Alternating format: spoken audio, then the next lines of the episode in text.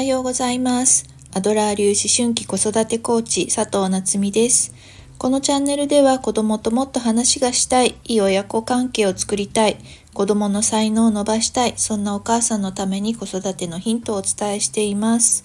あとはね、毎日お母さんがご機嫌に過ごせる方法なんかもお伝えしています。えー、今日は、えー、2024年1月28日日曜日ですね。えっ、ー、と、昨日はですね、朝、え、6時からコーチングを受けておりまして、うんと、コーチがね、えー、男性2人なんですよね。で、1人がブッチっていうコーチと、あとは、あと1人はタケっていう、あの、そのコーチングを、えー、見ながらですね、そのセッションを、えー、イラストでグラフィックレコーディングっていうんだけれどもイラストであのコーチングの内容をね、えー、メモしてくださるっていうねちょっと面白いグラレコーチングっていうコーチングを受けてきました。でお二人ともね学校の先生なんだけれどもあの見た目全然どっかのアパレルの店員さんみたいな感じの、えー、ラフな感じの先生たちでで関西の方大阪の方なのかな？だからめちゃくちゃこうやり取りが面白くってあの私も母があの関西出身なので結構関西のノリ大好きなんですよね。ノリツッコミみたいな。ボケツッコミ？みたいな感じで、えー、すごい面白くってあのいきなりこう笑いながら始まったんですけどでえー、グラフィックレコーディングをしてくださる竹がね、えー、何色がいいですかってあのグラフィックレコーディングするにあたってちょっと色をつけてくださるのでどんな色がいいですかっておっしゃったんで、えーと、私ちょっと朝だったし朝焼けみたいな色がいいですって言ったら「はあ」って言ってあのクーピーの「朝焼けカラーっていうのを買ったんだよって言うんですよね。そうえーって言いながらそうその朝焼けカラーで、えー、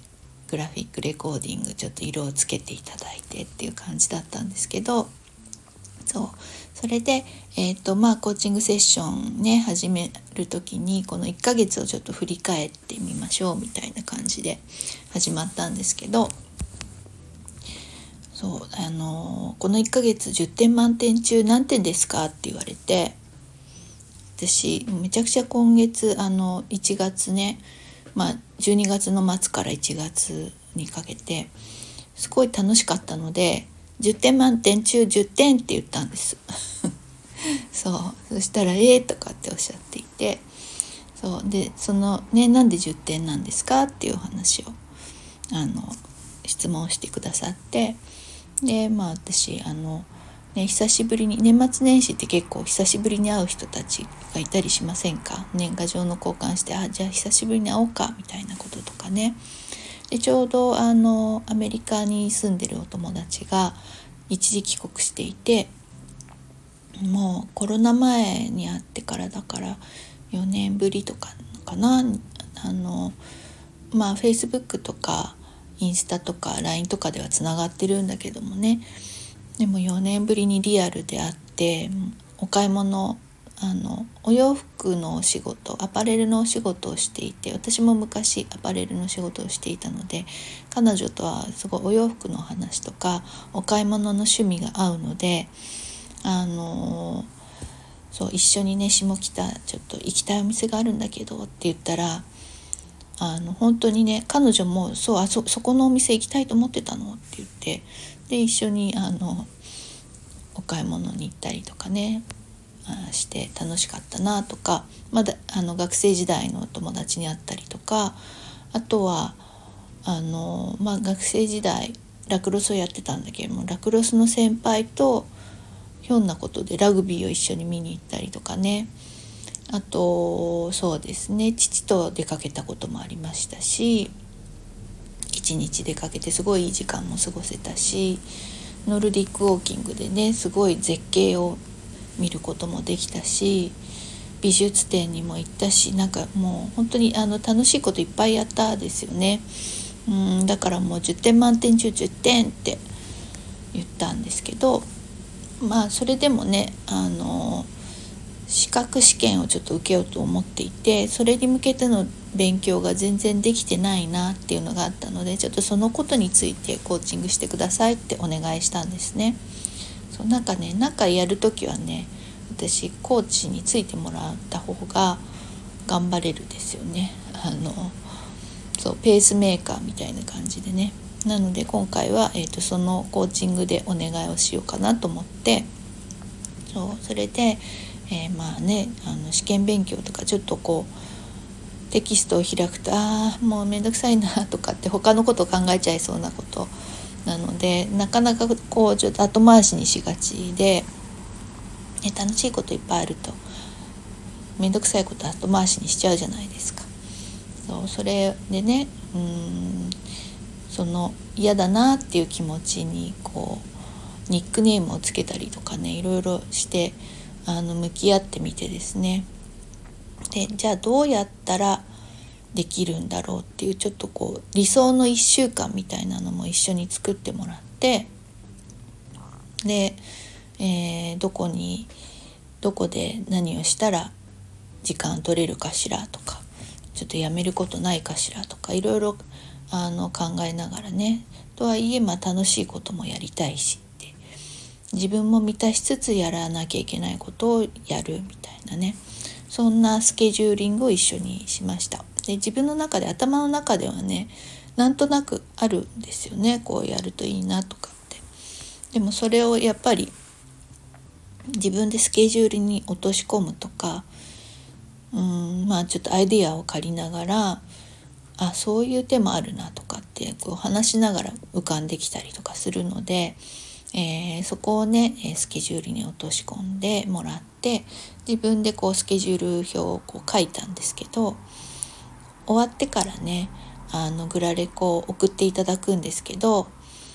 うんだけがねその1週間理想の1週間みたいなのをちゃんとイラストに落としてくれたのでなんか余計ワクワクしてあこれこの1週間やってみようっていうふうに思えたんですよね。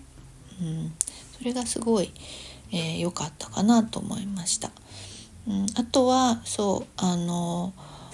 このグラレコーチングの面白いところはその、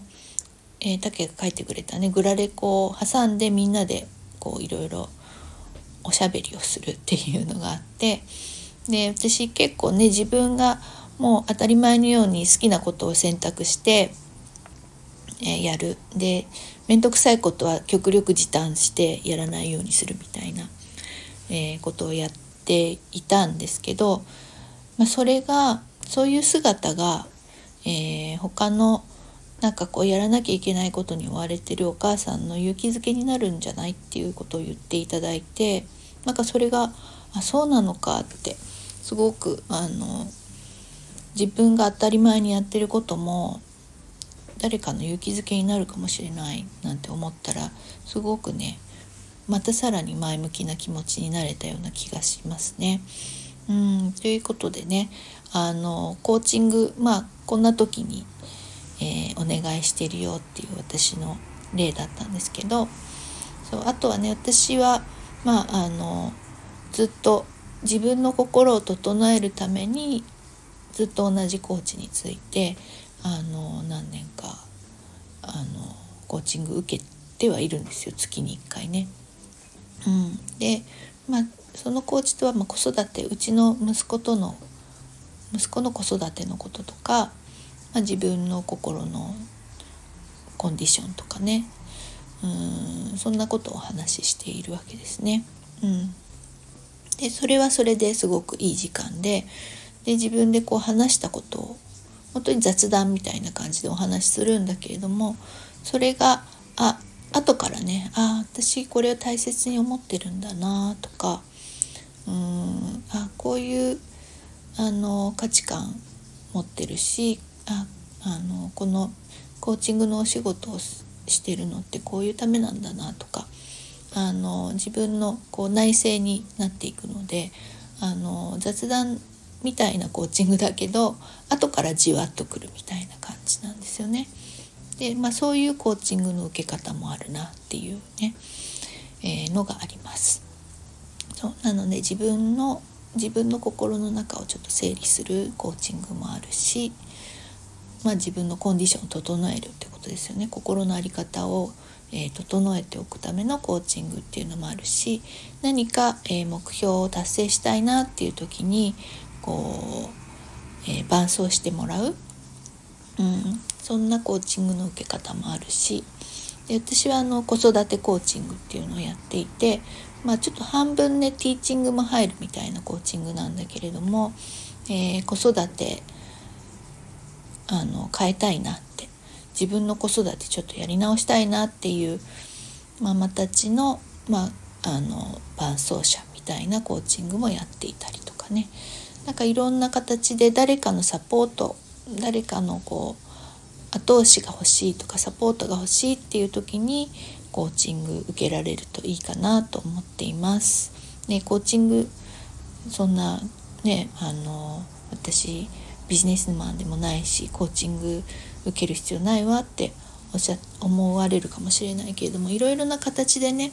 えー、コーチングって受けられますので、えー、ぜひねあの何かちょっとモヤモヤした気持ちがあったりとかもうちょっとこうしたいなんて思いがあったりとかね、えー、そそれなのにちょっと一歩が踏み出せないのよなんていう時は是非ね、えー、コーチ検索してみてください。はい、では、えー、今日も、えー、一日パーフェクトな日を、えお迎えください。じゃあね